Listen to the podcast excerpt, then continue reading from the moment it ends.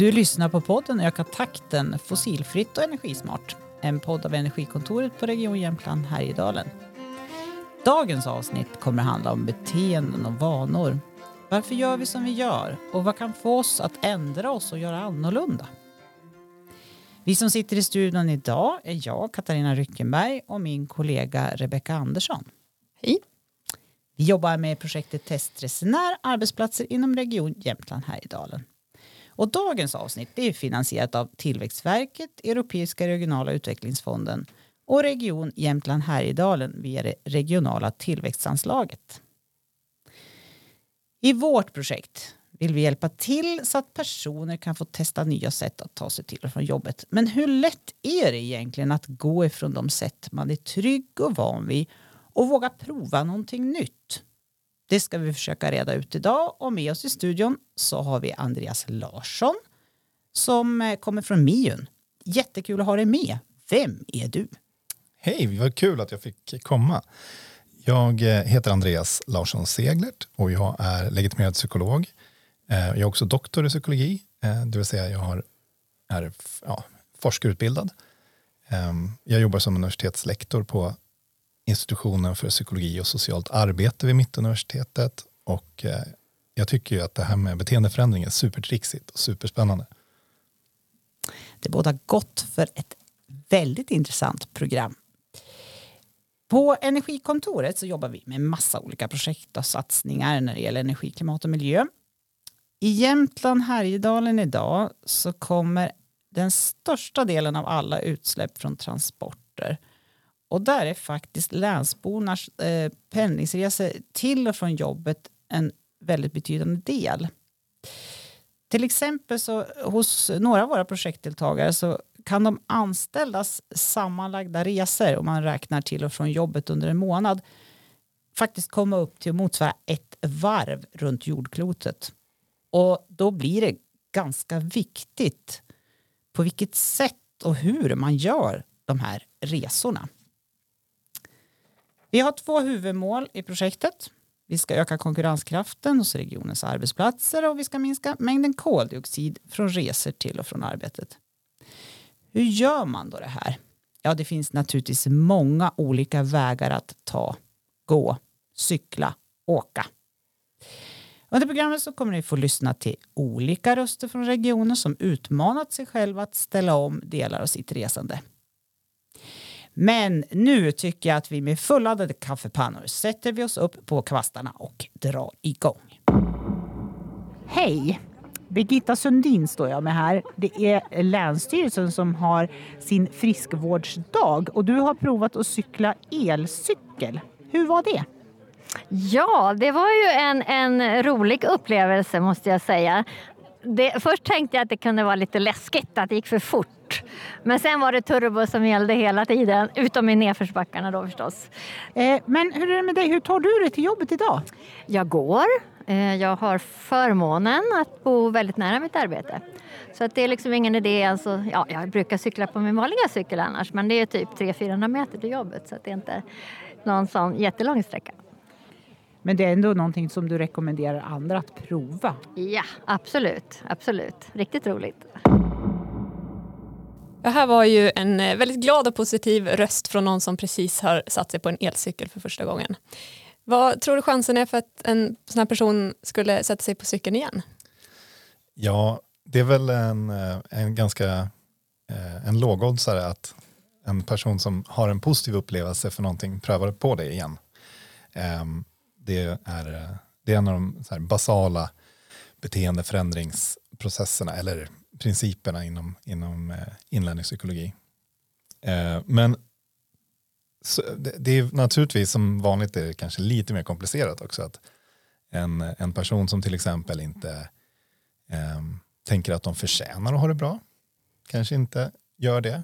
En eh, person som tänker att det måste vara svårt med beteendeförändring eller svårt med eh, klimatanpassning kanske tänker att det fuskar lite. Um, så att jag skulle inte säga att det är hög, eller hög chans. Eh, men, att, men, men att om vi kan också få göra det här liksom i en trygg miljö så tror jag att chanserna ökar ytterligare. När vi lånar ut våra elcyklar och de får testa, då kommer de tillbaka. De är euforiska. De är så lyckliga. De har gjort sin första tur. Eh, de spritter av glädje, energi och lycka. Eh, vad är det för um, en signalsystem som sätter igång de här sakerna hos oss? Ja, det, eh, det, finns, det finns ett långt svar som kräver många poddar. Det finns ett kort svar som är lite för kort. um, det, det, här är risken när man bjuder in en, en forskare.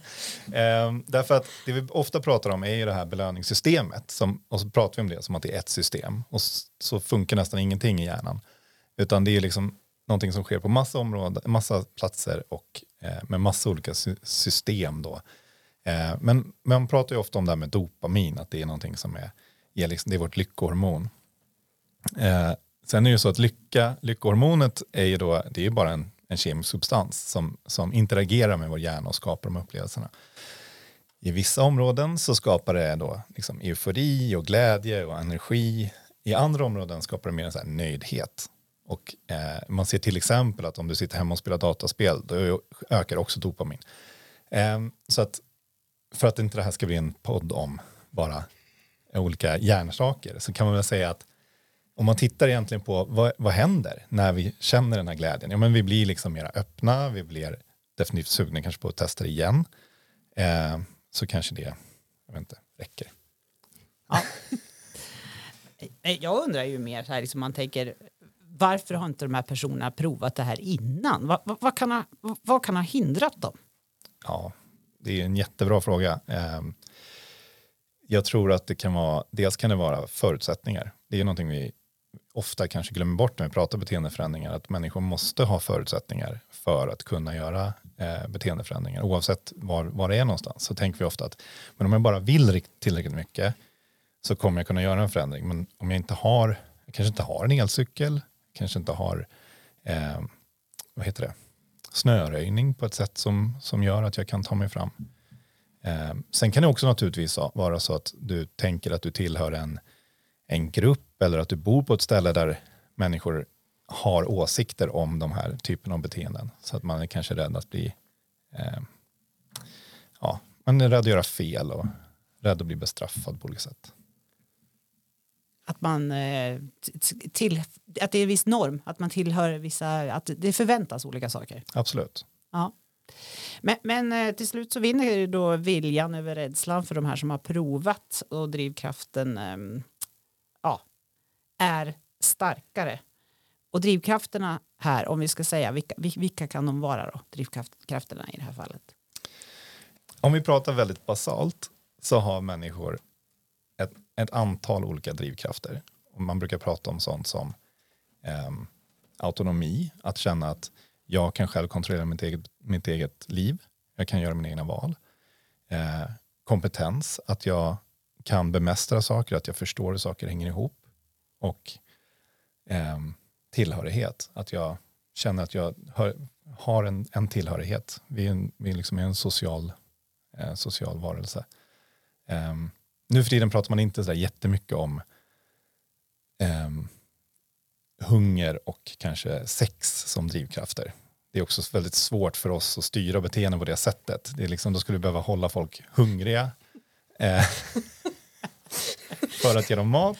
Och det också, finns också starka regler mot att använda sex som en belöning för att folk gör saker. Okej, okay. om vi tar en e-, e-, mindre känslig faktor, eh, eh, hälsa och pengar. Ja, eh, absolut. Pengar brukar man ju inte se som, egentligen som en drivkraft utan det är mer ett medel. Alltså pengar är ett medel vi har för att göra saker som vi vill göra. Eh, eller som vi behöver. Och hälsa är naturligtvis också vi, någonting som vi pratar om kanske som ett, som ett värde, som någonting som är viktigt för oss. Och det, där kommer vi in på kanske de, de mera finkorniga, men som också har att göra med autonomi, att jag själv väljer vad som är viktigt för mig. Och det är väl kanske en, det är väl en viktig del också i det här att, att själv kunna välja varför jag gör någonting. För ja, klimatet det, ja, bryr sig inte om jag gör någonting för att av samma skäl som kanske vi har. Om, ja. Ja, det är din egen fria vilja, det är inte påtvingat och Precis. det är inte någon som kräver det och då blir Nej. den starkare.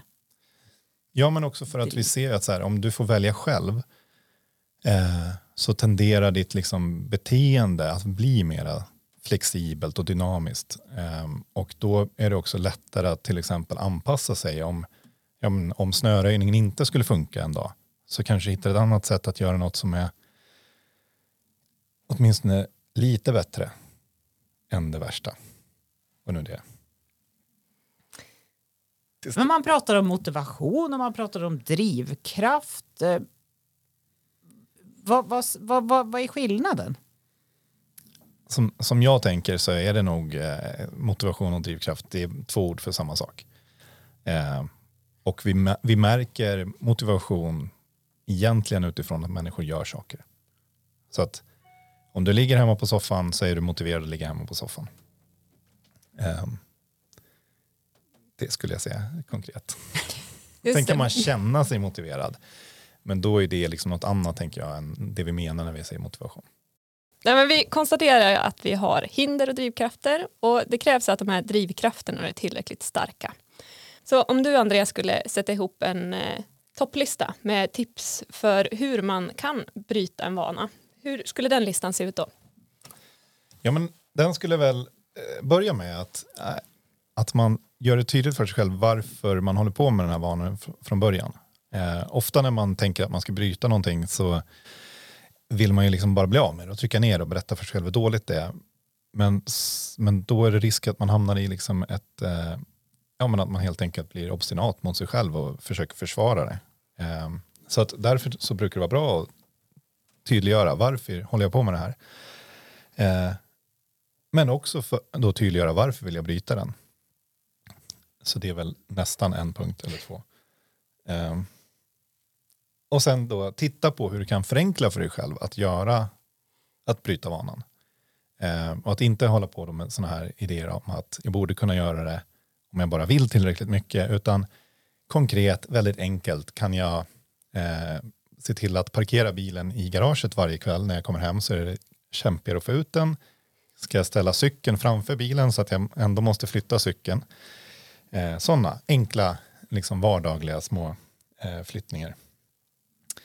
Eh, sen tänk liksom konkurrera ut kanske snarare än att bli av med. Så här, vad ska du göra istället? Vad är det som är just eh, det som är det mera fördelaktiga beteendet som du vill byta till? Ehm, det är mycket lättare att det är mycket lättare att öka ett beteende än att minska ett beteende helt enkelt. Ehm, det är också mycket trevligare för att vi kan använda oss av att eh, belöna det nya beteendet. Och ett sånt sätt det kan vara också att vi ber andra om hjälp. Om vi pratar om de här drivkrafterna så är liksom tillhörighet en stark drivkraft.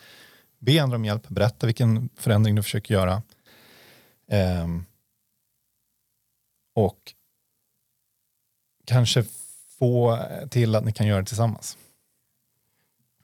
Ehm, och sen var snäll mot dig själv om du trillar dit, om du faller tillbaka i din gamla vana. Det är liksom det är förändring över tid som, som gäller, inte att man ska klara allt på en gång. Och det är också för att minska risken att tänka, eh, ja men då kan jag lika gärna strunta i det. Liksom. Lite som alla som kanske har prövat att ha en vit vecka någon gång. Eh, och sen är det någon som bjuder en på en öl och så tänker man, äh, nu har jag tagit en, då kan jag ju ta en till. Och sen eh, har man ingen vit vecka längre. Det här kanske var själv, själv, självavslöjande här, men, men ja. Ehm, nej men det är väldigt mycket igenkänning i det du säger. Ehm, det är så, man försöker med jämna mellanrum försöka ja, men, se till att ändra sina vanor mot det som man tänker är bättre. Ehm, men så är det inte alltid så lätt som man först tror. Ehm, Ehm, men det är ju också så att vi, vi lever ju i en värld som blir varmare och klimathotet eh, hänger över oss. Ehm, är det någonting som man ser kan vara en sån här ehm, drivkraft? Ja, absolut. Det är, det är en jättestark påverkan. Jag tror att det finns en risk att det blir lite för starkt ibland eh, och att vi har svårt att ta in det. Det finns studier på till exempel um, ni vet, när man kör på vägen och så är det så här varning för att hålla ner hastigheten, hålla avstånd. Då har man haft väldigt sådana grafiska ibland bilder på liksom älgolyckor till exempel. Och då har man sett att folk tittar mindre på de skyltarna och kör fortare för att liksom komma förbi. Eh, och det är lite kontraproduktivt då, så därför tänker jag att så här, eh, det, det bör ju vara en, en alltså det är naturligtvis motiveringen ifrån eh, ja, men, myndigheter eller liksom så. Och samtidigt så tänker jag att det är viktigt att man hittar också en egen förankring i varför jag vill göra den här förändringen. Just. Ja, men det, det, det, har vi sett tidigare också när vi pratar energieffektivisering. Eh, olika appar som beskriver hur du ligger till jämfört med andra. Eh, att det funkar bättre med glada, glada gubbar än med sura gubbar. Så att absolut, det, det låter rimligt. Mm. Men det här är jätteintressant, att det vi gör blir vår motivation. Mm. Och någon som har gjort och eh, som har ändrat sitt beteende och resvanor och kommit in i nya rutiner, det är Åsa som vi har med oss nu på telefon. Dig träffade jag på redan i morse på tåget för första gången på kanske nästan två år. Ja, precis. Ehm, du var ju med i ett liknande projekt som det här testresenärsprojektet som vi driver här för ungefär fem år sedan. Ehm, mm. Hur, var det, hur reste du innan det? Jag körde bil. Varje dag? Enkelt. Varje dag. Och Till och från jobbet. När du fick ett sånt här kollektivtrafikskort och fick prova på tåg, vad, vad upplevde du för fördelar då? Ja, för det första var det här liksom att slippa, slippa ratta själv. Eh, och specifikt under vintertiden tyckte jag att det var enormt skönt att bara sätta sig ner och åka med. Kände jag. Var det någonting som eh, var ett hinder på vägen? Ja, det var ju när tågen inte går. Det var väl det enda hindret. Men det var undantagsfall? Ja, det var undantagsfall. Ja. Och jag hade ju även då under den tiden också kunnat prova både buss och tåg. Just det. För då jobbade jag ju i två kommuner. Och du bor precis vid tågstationen eller hur funkar det för dig? Nej, det gör jag inte. Jag eh, har 20 minuters promenad om jag vill. Eller så åker jag ju bil då, givetvis dit då, blir ditkörd då. Men annars jag, jag går emellan. En och, lagom promenad. Precis. Är det någon skillnad i vilka dagar du väljer att ta bilen eller gå? Nej, det är bara rent, beror på vilket tåg jag tar. Tar jag det tidigaste tåget då kanske man är lite trött. Så det är därför. För enkelhetens skull. Ja. ja, men det är det vi brukar säga att det, kan man inte ställa om hela sin resa så är, är det bra att ställa om någon del. Mm, ehm, men nu, nu har ju du rest med tåg länge, även om det har varit ett uppehåll här i pandemin. Eh, vad har du sett för fördelar så här över tid? Fördelarna? Jag menar, det som jag sa innan också, just det här att, slippa åka själv. Eh, fördelarna då när jag jobbade i två kommuner var ju att då reste jag ju även på arbetstid, så då kunde jag ju även liksom arbeta på tåget. Så att jag hade liksom klart vissa delar när man landade på plats. Eh, så det tycker jag var en stor fördel. Och sen har det ju också, man lär ju känna mycket trevligt folk på tåget också som också pendlar samtidigt så att man, man knyter ju även nya kontakter och det är lite kul. Ja men det kan jag bara hålla med om. Det är väldigt roligt att få vara tillbaka på tåget och träffa mm. alla människor igen. Mm. Ehm, men så här avslutningsvis, vad, om du skulle ge dina bästa råd till de som lyssnar och också skulle vilja bryta en vana och hitta ett mer klimatsmart sätt att resa till jobbet, vad skulle det vara då? Nej, men jag tycker man, man kan ju testa på, tycker jag. När jag flyttade till Ljunga så var det också det här att jag tyckte, men, oj vad mycket tåg och bussar det gick. Det går ju jättebra Eh, Eh, med lokaltrafiken. Så. Men sen upptäckte jag ju ändå när man skulle börja anpassa sig till sina arbetstider så funkade det ju inte så riktigt bra med tiderna. Men eh, jag har ändå märkt efter den här testperioden liksom att det är ju faktiskt jag som får anpassa mig lite bättre efter tiderna och det har ju funkat jättebra. Så jag menar, man är ju lite, är man van att köra bil och man bor som vi gör i glesbygdskommuner så, där, så är det ju väldigt lätt att sätta sig i bilen och åka. Men jag tyckte väl också från början att ja, men just det här att passa tider och sådär, men det där är ju en vana. Så att jag, mitt råd är att testa gärna på och åka ett tag. För, för det första i dagens läge så är det ju betydligt billigare att åka tåg än att ta bilen idag. Så det, så det är väl mitt råd tycker jag. Fint tips. Våga testa på. Mm. Ja, Tack så jättemycket för att du var med. ja, tack för att jag fick vara med. Ha det fint. Ja, detsamma. Hej, hej! Ja, men eh, Åsa har ju lyckats hålla i en vana över tid Ehm, och från att ha åkt bil varje dag till jobbet eh, åker nu tåg istället. Ehm, och det är ju så att de flesta av oss liksom någon gång har försökt eh, ändra sitt beteende på något sätt, komma igång med träningen eller vad det nu kan vara. Ehm, och så håller det i sig ett tag, men sen så tappar man det. Och vad är det egentligen som då gör att eh, de vanor som sätter sig faktiskt gör det? Ja, det är en jättesvår fråga. den som, den som, om man kunde lösa det så här jätte, alltså, för alltid, då skulle, då skulle vi kunna göra mycket. Jag tänker att eh, till viss del har vi faktiskt haft en, ett enormt sånt experiment de senaste åren med pandemin. Att liksom, även om vi pratar om att det är dålig följsamhet så är det, alltså, det kan, är det 20 procent som går emot res, sådana restriktioner. Det är liksom, det är rätt så unheard of i vetenskapen att man har lyckats förändra så mycket beteenden. Eh, och jag tror att det handlar om att delvis skapa nya vanor, att det funnits en tydlighet, en tydlighet om vad vi ska göra och när. Det är mer kanske för att få igång en förändring. Um, och en motivation. Och det tänker jag att har, det, det har ju Åsa också haft. Det verkar som att hon eh, är motiverad, har varit motiverad att göra den här förändringen. Hon sa ju det själv också att när hon flyttade in så liksom la hon märke till de här eh, bussförbindelserna och att det liksom så att det finns förutsättningar för förändring. Men sen behövs det kanske någon liten extra push eller lite extra hjälp. Eh, och och eh, jag tror att en nyckel här är att hon bör, har börjat lägga märke till det som är dels att det är på sätt och vis är enklare för henne. Eh, hon slipper sitta och ratta bilen som hon säger och ehm, ja, det är mer bekvämt och känns tryggare. Och sen att hon också börjat hitta ehm, konkreta, liksom positiva, förstärkande skulle jag säga, eh, saker i det som hon nu gör. För att ehm, ja, men, det är väldigt bra att tänka så här, jag vill göra, jag vill göra den här förändringen för att vi har ett klimathot och, och så. Men, ehm, men du behöver också kunna liksom se fördelarna i det lilla också.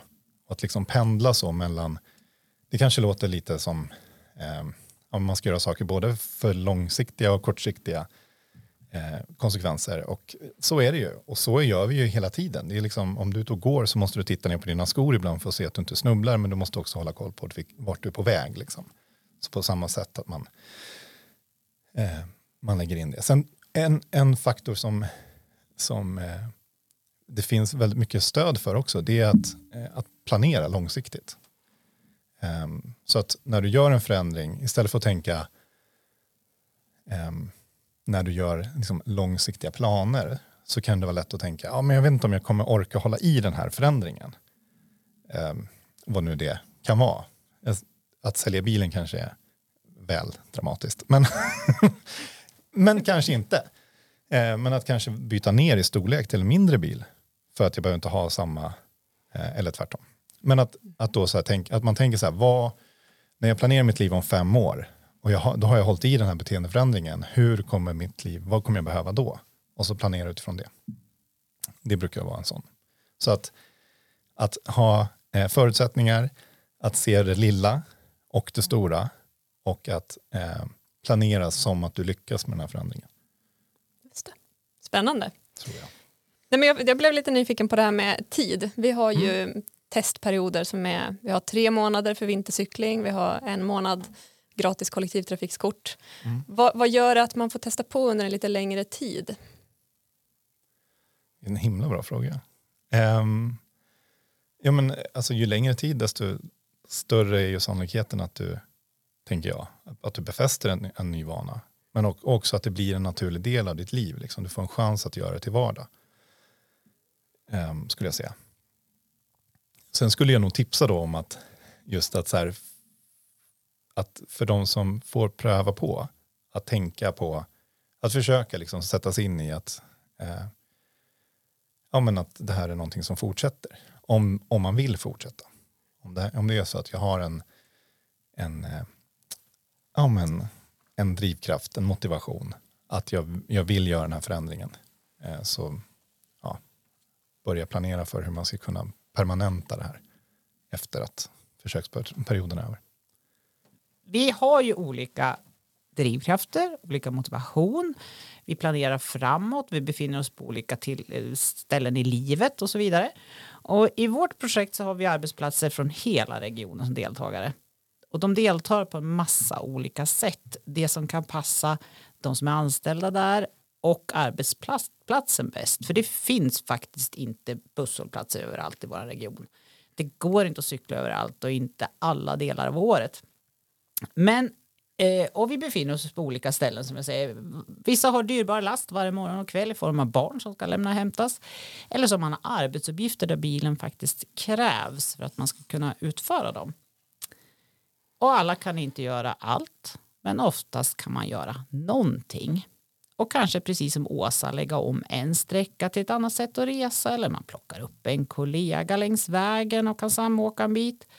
Man kanske jobbar någon dag hemifrån och det här är ju någonting som vi har fått prova på under pandemin, vilket man innan hade stora frågetecken kring. Eh, skulle, skulle en sån här sak kunna fungera? Och det har ju visat sig att det, det har det gjort på de flesta håll. Och det kan ju hända att det funkar med cykel någonstans eller man kan plocka med sig cykel på tåg eller buss.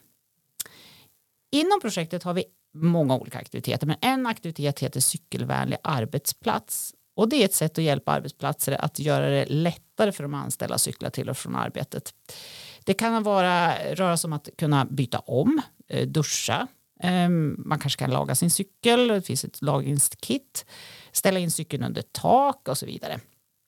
Och eftersom tävlingar är en stark drivkraft och motivation så har vi två elcyklar i potten för de arbetsplatser som har lyckats genomföra flest sådana här kriterier, förändringar. Antingen i antal eller i bästa förbättring. Vi fortsätter att lyssna på ytterligare en röst från den här friskvårdsdagen på isen Länsstyrelsen är nämligen en av våra deltagande arbetsplatser och de startar med just cykelvänlig arbetsplats. Men nu har de tankar på att prova fler aktiviteter. Ja, nu står jag med Leonora Bossi här vid Storsjöns strand. Det är fortfarande is som ligger på marken och det är massa sorl och människor som står och dricker kaffe och så. Vad va, har vi hamnat mitt uppe i nu? Ni har ju hamnat mitt uppe i Länsstyrelsens eh, friskvårdshalvdag. Ja, och vad är din roll här? Eh, jag är en av arrangörerna för den här halvdagen. Jag vet att ni har haft en massa olika evenemang eller arrangemang som man kan prova på aktiviteter. Bland annat så har ni fått prova på att cykla elcykel. Hur har det varit? Det har ju varit jättespännande. Eh, och kul. Jag själv har ju en elcykel privat men just idag fick jag ju tillfället att testa en eldriven lådcykel för första gången. Det var riktigt roligt. Jag åkte både i lådan och fick cykla. Om, jag ser, om du säger privat eller i jobbet, är det någonting som du skulle kunna ha någon användning för? Eh, kanske inte just en lådcykel, men en elcykel tillsammans med en eh, cykelvagn tycker jag är en jättebra kombination. Både att köra matvaror och barn. Ni är ju deltagare i projektet Testresenär arbetsplatser inom Region Jämtland Härjedalen och så är ni, där är ni med i cykelvänlig arbetsplats och nu har ni varit med och testat elcykel. Eh, jag måste fråga, har, varit, har, ni fått en liten puff av det här? Tänker ni er kanske pröva några andra saker framöver? Ja, jag tror att vi har en, en plan framöver som sträcker sig faktiskt något år framöver. Hur, hur har det fungerat med cykelvänlig arbetsplats? Har ni, hur, hur, har ni, hur har ni arbetat med det? Eh, vi tillsatte ju på en gång när vi fick eh, började delta i tävlingen så eh, tillsatte vi en cykelgrupp då, på Länsstyrelsen. Så vi har arbetat ganska aktivt för att nå, fylla upp så många kriterier som vi bara kan. Har du tyckt att det har varit eh, lätt att få med sig människor eller har det varit svårt? Eller är det, ja, har du några tips till andra som håller på med cykelvänlig arbetsplats? Ja, det var en bra fråga. Eh, ja, det, har ju, det krävs ju en del engagemang eh, och att man får med sig fler och fler på, på tåget. Eh, Eller på cykel? eller på cykeln kanske är ett bättre ordspråk. Men det har gått bra och ni, ni har fått ett engagemang och ni, ni har fått genomföra en, en hel del, eh, jag kan inte kalla det för åtgärder, men, men eh, förbättringar och, och så. Ja, men precis. För när vi gick igenom de här kriterierna från början så såg vi att vi uppfyller ju inte så jättemycket. Eh, och vi har arbetat väldigt aktivt med att försöka uppfylla så mycket som möjligt och även hitta på lite egna aktiviteter och arrangemang kring cykling. Vad spännande. Kan du nämna några som ni har gjort och, och, några ni har kommit på? Vi hade ju en liten inspirationsföreläsning om vintercykling och sen så planerar vi även för en cykelutflykt här i vår. Vad trevligt. Tack så jättemycket. Tack! Vi har en lyssnare här som eh, står och brukar ta bilen till jobbet eh, och som egentligen kanske inte har en busshållplats vid jobbet eh, men eh, det finns möjlighet att delar av sträckan antingen cykla eller åka kollektivt eller kanske samåka men det är ingenting som den här personen har provat tidigare. Vad skulle du säga är, är liksom dina tips till den här personen för att, för att våga? I den stunden, i, när, du, eh, när du står där på morgonen och inte liksom, kanske inte orkar, ska jag verkligen ge mig ut i, i snön då? Ska jag inte liksom, eh, ska jag inte sätta mig i bilen istället? För den har ju värme eh, och så. Kanske sätter igång dieselvärmen till och med. Eh, men att då, att då försöka stanna upp och att lägga märke till så här, vad, är det för, vad, vad är det för tankar jag har? Ja, men det är de här om att så här, det, det, är liksom, det är jobbigare och eh, ta bussen till tåget eller så vidare. Eh, och att bara, ja, men bara notera att de, det här är tankar. Det här är din hjärna som försöker hjälpa dig att vara lite mer bekväm idag. Och då kan man liksom tänka så här, att, eh, då brukar jag säga så här, man kan tacka sin, sin hjärna, tack lilla hjärnan för att du hjälper mig. Eh, men jag bestämmer över vad jag gör. Och sen samtidigt som, alltså samtidigt som jag tackar min hjärna så börjar jag göra mig färdig för att göra det som jag ska. Eh, istället för att försöka då argumentera emot eller så, utan bara så här, jag bestämmer mig för vad jag ska göra och så gör jag det. Så, lite grann så, fake it till you make it. Så ett konstaterande, jag känner så här men eh, tack, jag bestämmer för någonting helt annat. Ja. Och ju fler vi kan få med på det här, känna att man gör någonting tillsammans eh, under en längre period och se att man kan fortsätta med det. Eh, att man får prova det utan att kanske känna att man förlorar någonting på det utan att eh, få testa på helt enkelt. Det kan vara det som avgör om man lyckas eller inte. Våga prova! Om ni vill ha hjälp med det här när det gäller smarta sätt att ta sig till och från arbetet, hör av oss till oss i projekt Testresenär. Besök gärna vår hemsida, där finns massor med information och kontaktuppgifter. Adressen den är www.regionjh.se snedstreck testres.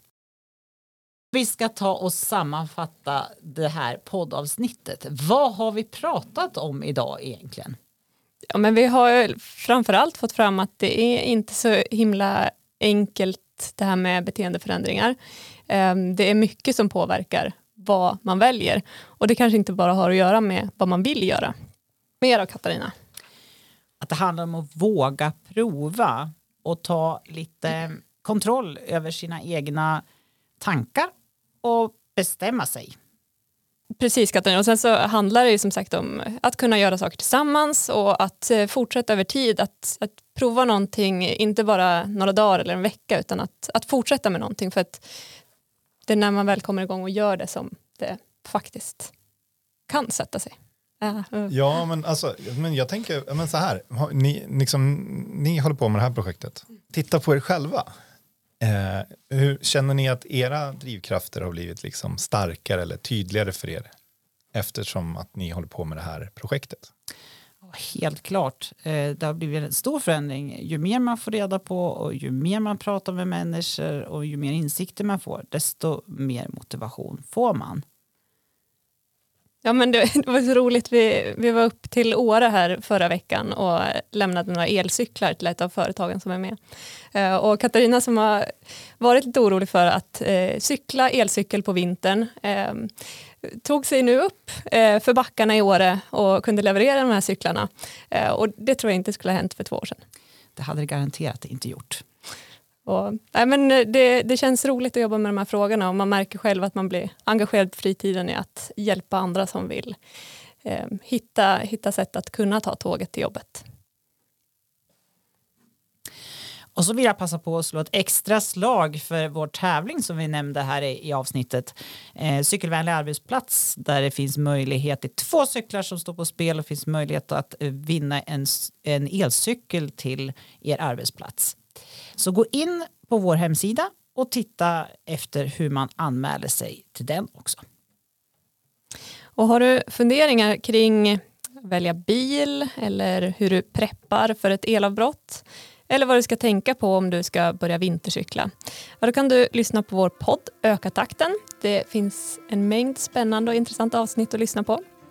Och var hittar man podden då? Jo, på Energikontorets hemsida och där poddar finns.